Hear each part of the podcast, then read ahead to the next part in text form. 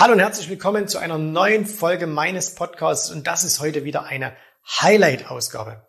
Du weißt, wir haben auf YouTube in den letzten Jahren hunderte von Videos veröffentlicht und in diesen Videos sind echte Perlen dabei.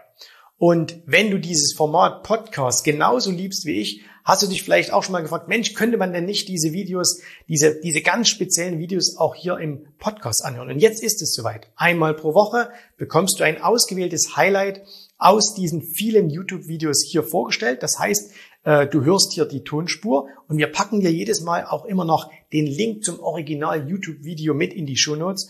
Und äh, das heißt, du kannst das Ganze jetzt anhören und wenn du sagst, oh, ich will auch noch mal sehen, was hat der Jens da angezeichnet oder welche Charts gab es da, dann kannst du das entsprechend auf YouTube noch nachholen. So, jetzt aber genug der Vorrede, viel Spaß. Jetzt geht's los mit einer neuen Folge meines Podcasts.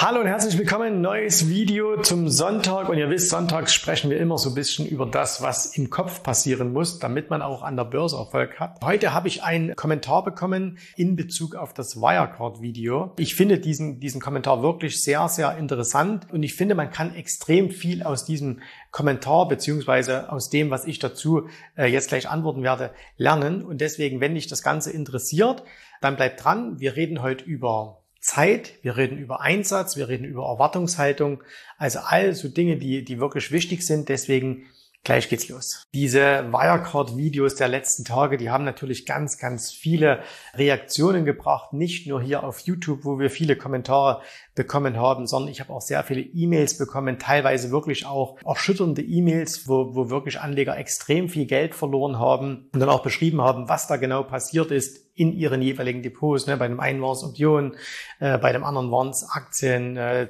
Hebelzertifikate und so weiter und so fort.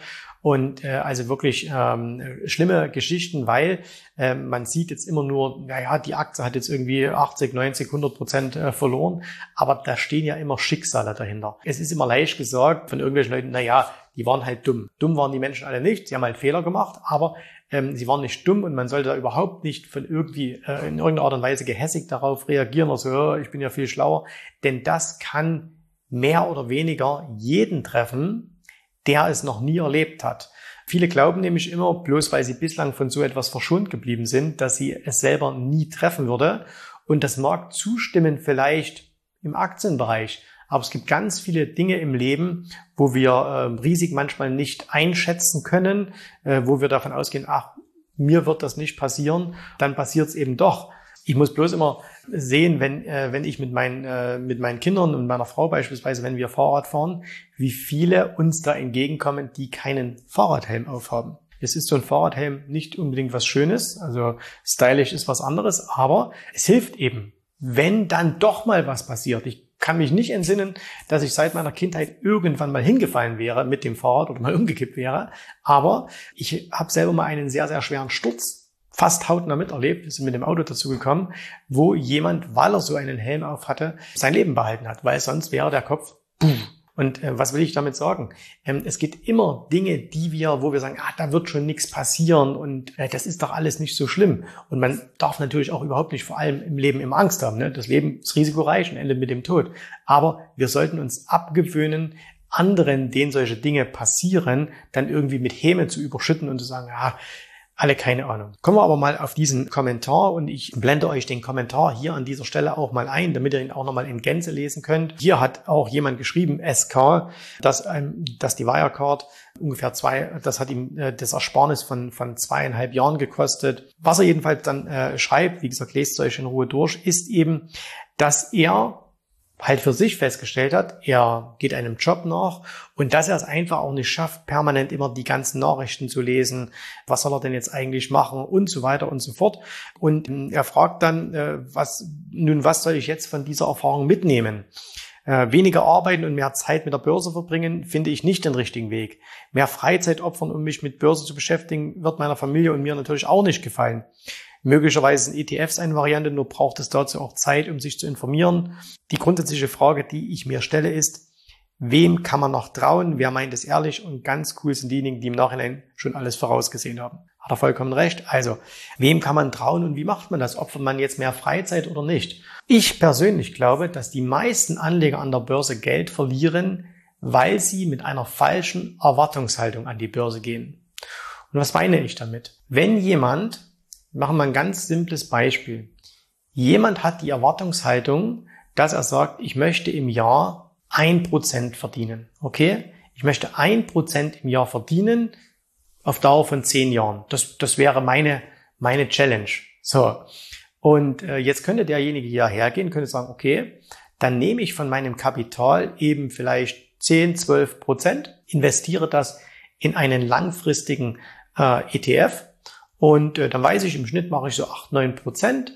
Das runtergerechnet auf das, was ich habe, werde ich im Jahr also vielleicht 1 Prozent verdienen. Was hat er jetzt für ein Risiko? Naja, wenn mal der Markt irgendwann 50 Prozent einbricht, dann verliert er eben 4, 5, 6 Prozent in seinem Depot. Das heißt, alles Dinge, mit denen er gut leben kann. Warum hat er so geringes Risiko? Weil er eine geringe Erwartungshaltung hat und dann eben sagt, okay, weil ich diese geringe Erwartungshaltung habe, kann ich auch sehr risikoarm am Markt agieren. Jetzt nehmen wir Anleger B.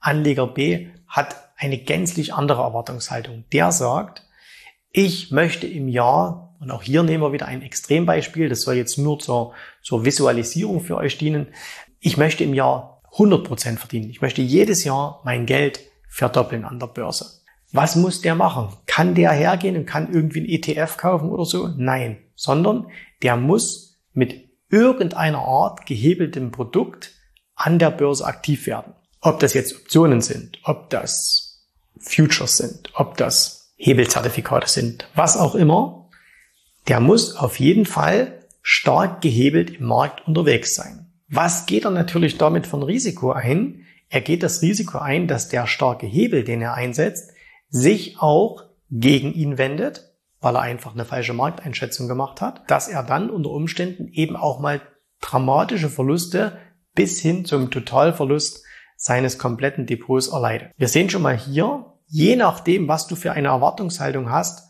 hast du auch ein entsprechendes Risiko. Und jetzt ist allerdings die falsche Erwartungshaltung, die viele Anleger haben, folgende. Ich möchte im Jahr 20% Rendite erzielen. Mein Drawdown, also der Rückgang von einem Konto hoch zu einem, äh, zu einem Tief darf aber nicht mehr als 4, 5 Prozent äh, betragen. Zweiter Punkt, also 20 Prozent im Jahr, kaum Drawdown, also kaum Rückgänge. Das Ganze mit möglichst wenig Aufwand, so eine halbe Stunde am Tag oder besser noch eine Stunde in der Woche wäre ganz angenehm. Das Ganze, wenn es geht, noch gehebelt, so dass ich auch noch vielleicht, weil ich nur 20, 30.000 Euro habe, trotzdem am Jahresende 30, 40.000 äh, verdienen kann. Das ist die Erwartungshaltung vieler Anleger. Ganz viele Anleger gehen so an die Börse, das wird niemand so sagen, aber insgeheim ist es doch so. Und dann, wenn wir das uns alles mal anschauen, diese vier Punkte stellen wir fest, oder machen wir die drei einfach nur. Also hohe Rendite, geringen Drawdown, wenig Zeitaufwand, dass da irgendwo eine Diskrepanz herrscht. Das kann einfach nicht funktionieren. Wie soll das gehen? Deswegen scheitern so viele Anleger, weil sie mit der Zeit natürlich merken, okay, zwischen diesen drei Punkten, da stimmt irgendwas nicht. Und dann sagen sie eben, okay, ich habe nur eine Stunde Zeit oder ich möchte nur eine Stunde Zeit in der Woche aufwenden, also fahre ich das Risiko hoch. Nehmen zum Beispiel dann wieder stark gehebelte Produkte, weil ich will ja diese 20 Prozent hier machen. Und äh, weil sie Angst haben, dass es runtergeht, verkaufen sie immer, sobald mal ein bisschen was gegen sie läuft. Und das ist einfach ein großes Problem. Und deswegen musst du dir, bevor du an die Börse gehst, eben erstmal klar machen, was willst du denn überhaupt? Wo soll denn die Reise für dich hingehen? Und dann kommt noch dazu, dass dieses Wunschdenken, ich möchte so und so viel Prozent an der Börse erzielen, totaler Blödsinn ist. warum? Weil du es nur in den seltensten Fällen in der Hand hast. Jetzt sagt vielleicht der eine oder andere, naja, gut, ein langfristiger Investor hat es nicht an der Hand, weil er ja sehr abhängig davon ist, wie die Börsen schwanken. Aber ein Trader hat es doch in der Hand der kann doch in jeder Marktphase agieren, der kann doch hoch und runter, kann der doch handeln. Sage ich dir, nein, kann er auch nicht. Auch der ist abhängig von der Börse. Warum? Weil sehr, sehr gute Trader natürlich auch abhängig sind, zum Beispiel von der Marktvolatilität. Bewegen sich die Märkte sehr, sehr schnell, dann ist das für kurzfristig agierende Trader eher positiv. Bewegen sich die Märkte aber sehr, sehr langsam, es gibt wenig Bewegungen, dann ist das für solche Trader wiederum nicht das optimale Umfeld. Das heißt, auch dann werden die wahrscheinlich Gewinn erzielen, aber eben nicht in der Höhe, äh, die sie vielleicht in anderen Zeiten erzielen. Und deswegen ist der Punkt auch hier, was möchtest du denn überhaupt? Und wenn du eben sagst, okay, ich möchte an die Börse gehen, und das ist ja der Wunsch des Kommentators, äh, er möchte sein Geld, er hat sich aus irgendeinem Grund dafür entschieden, an der Börse zu investieren. Und da gibt es ja viele Gründe, warum man das machen kann. Zusatzeinkommen, Altersvorsorge, weil man seiner Bank nicht mehr vertraut, weil man auch viel Geld einfach nur rumliegen hat, was keine Erträge bringt. Gerade Unternehmer, wir haben sehr viele Kunden, die sind Unternehmer, äh, die sagen, hey, ich kann einfach nicht auf der Bank eine halbe Million oder eine Million rumliegen lassen und äh, mit dem Geld passiert nichts. Ich bin es ja gewohnt, dass in meinem Unternehmen das Geld arbeitet, äh, dass ich mein Geld immer wieder in Projekte investieren kann. Bloß jetzt habe ich vielleicht in meiner Firma gar keine Gelegenheiten mehr zu investieren und deswegen will ich mein Geld am Kapitalmarkt arbeiten lassen. Dann ist eben, also das heißt, du musst erstmal wissen, warum gehst du denn überhaupt an die Börse? Und wenn du dann an die Börse gehst und schon mal weißt, warum du das Ganze machst, also was ist dein, dein, dein, deine primäre Zielrichtung, dann musst du natürlich alles auf dieses Ziel dann auch hinarbeiten. Und wenn du eben jetzt sagst, hey, ich will an die Börse gehen, weil ich irgendwie in zehn Jahren reich und unabhängig sein möchte und ich möchte aus meinem Job heraus, du aber gleichzeitig sagst, naja, aber viel Zeit dafür aufwenden möchte ich auch nicht, dann ist das eine Diskrepanz, die in irgendeiner Seite aufgelöst werden muss. Entweder du arbeitest wenig und es kommt wenig raus, oder du, oder du arbeitest halt viel, damit auch viel rauskommen kann. Aber es wird nicht funktionieren, dass du quasi die eierlegende Wollmilchsau hast. Wir haben das auch ganz, ganz häufig, wenn wir mit Kunden sprechen über Aktien und sagen, hey, warum, warum willst du diese Aktie haben? Naja, weil diese Aktie, die ist stabil und die wächst sehr, sehr stark, die soll, oder wenn du einfach fragst, was ist die optimale Aktie? Beschreib mal deine optimale Aktie. Dann ist das immer die Aktie, die von Allzeithoch zu Allzeithoch ähm, läuft, die in Rücksetzern kaum fällt, die trotzdem den Markt outperformt, am besten noch eine hohe Dividendenrendite zahlt ähm, und die auch noch ein Geschäftsmodell hat, was du verstehst. Ja, eierlegende Wollmilchsau Buch der Aktionäre. Gibt es aber nicht so etwas. Und deswegen, ähm, wenn, wenn er jetzt fragt, was soll ich jetzt machen, das oder das, das kommt auf deine Erwartungshaltung darauf an. Wo bist du bereit, Abstriche zu machen? Du kannst nicht erwarten, mit wenig Einsatz, sei es zeitlich, sei es finanziell, sei es mental, riesige Erträge zu erzielen. Das kann keiner. Schaut euch an, einfach diejenigen, die sehr, sehr erfolgreich sind Egal in welchem Bereich. Sei das jetzt Sport, sei das im Geschäftsleben, sei es an der Börse. Das sind alles Menschen, die mehr leisten als andere. Und das muss nicht dein Weg sein. Wenn du sagst, ich möchte das aber nicht, mir sind andere Dinge viel wichtiger, mir ist viel Zeit mit meiner Familie viel wichtiger, äh, mir ist äh, Sport viel wichtiger und so, alles perfekt. Dann musst du aber herunterschrauben, deine Erwartungshaltung, dass du dann in einem speziellen Bereich, der nun mal viel Aufmerksamkeit gerade am Anfang erfordert, dass du dann außergewöhnliche Ergebnisse erzielen willst. Und die Leute hauen sich immer so diese, diese äh, Milliardäre als Vorbild um die Ohren. Ne? Ah, ich finde Elon Musk geil und ich finde Jeff Bezos und Buffett und bla bla bla. Aber jeder will den Erfolg haben, den die haben, aber keiner ist bereit, das dafür zu tun. Es gibt einen schönen Spruch, der heißt ja, jeder will in den Himmel, aber keiner ist bereit zu sterben. Und das ist halt einfach der Punkt. Und deswegen überleg dir jetzt mal, da ist ja so ein Wochenende immer ganz gut, überleg dir doch mal ganz einfach, was willst du denn eigentlich? Bist du denn bereit, den Preis zu bezahlen, der dafür notwendig ist? Und wenn du eben viel Erfolg an der Börse haben möchtest, dann musst du auch gerade am Anfang viel dafür tun. Und zwar finanziell und auch zeitlich.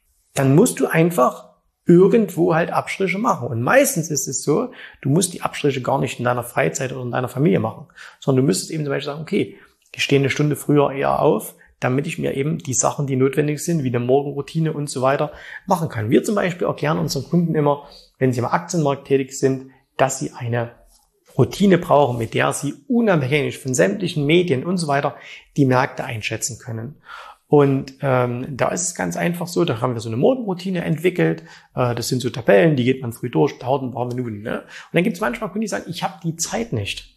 Sag ich, warum hast du die Zeit nicht? Naja, weil ich muss ja schon um halb acht im Büro sein. Sag ja und? Kannst du vorher machen. Ja, wie, wie vorher? Sag ich, da steht doch einfach 20 Minuten hier auf.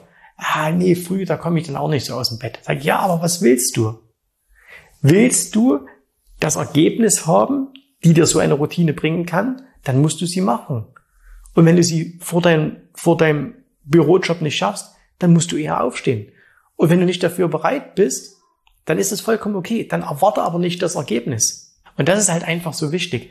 Und ähm, ich weiß, dass viele immer sagen, ah, mir sind viel lieber die Videos, wo gesagt wird, kauf das, kauf jenes, ähm, wo ist ein gutes technisches Tool. Aber diese ganzen Tools, dieses ganze Zeugs ist absolut nutzlos, wenn du nicht vorher die Basis dir aufgebaut hast und die Basis entsteht im Kopf.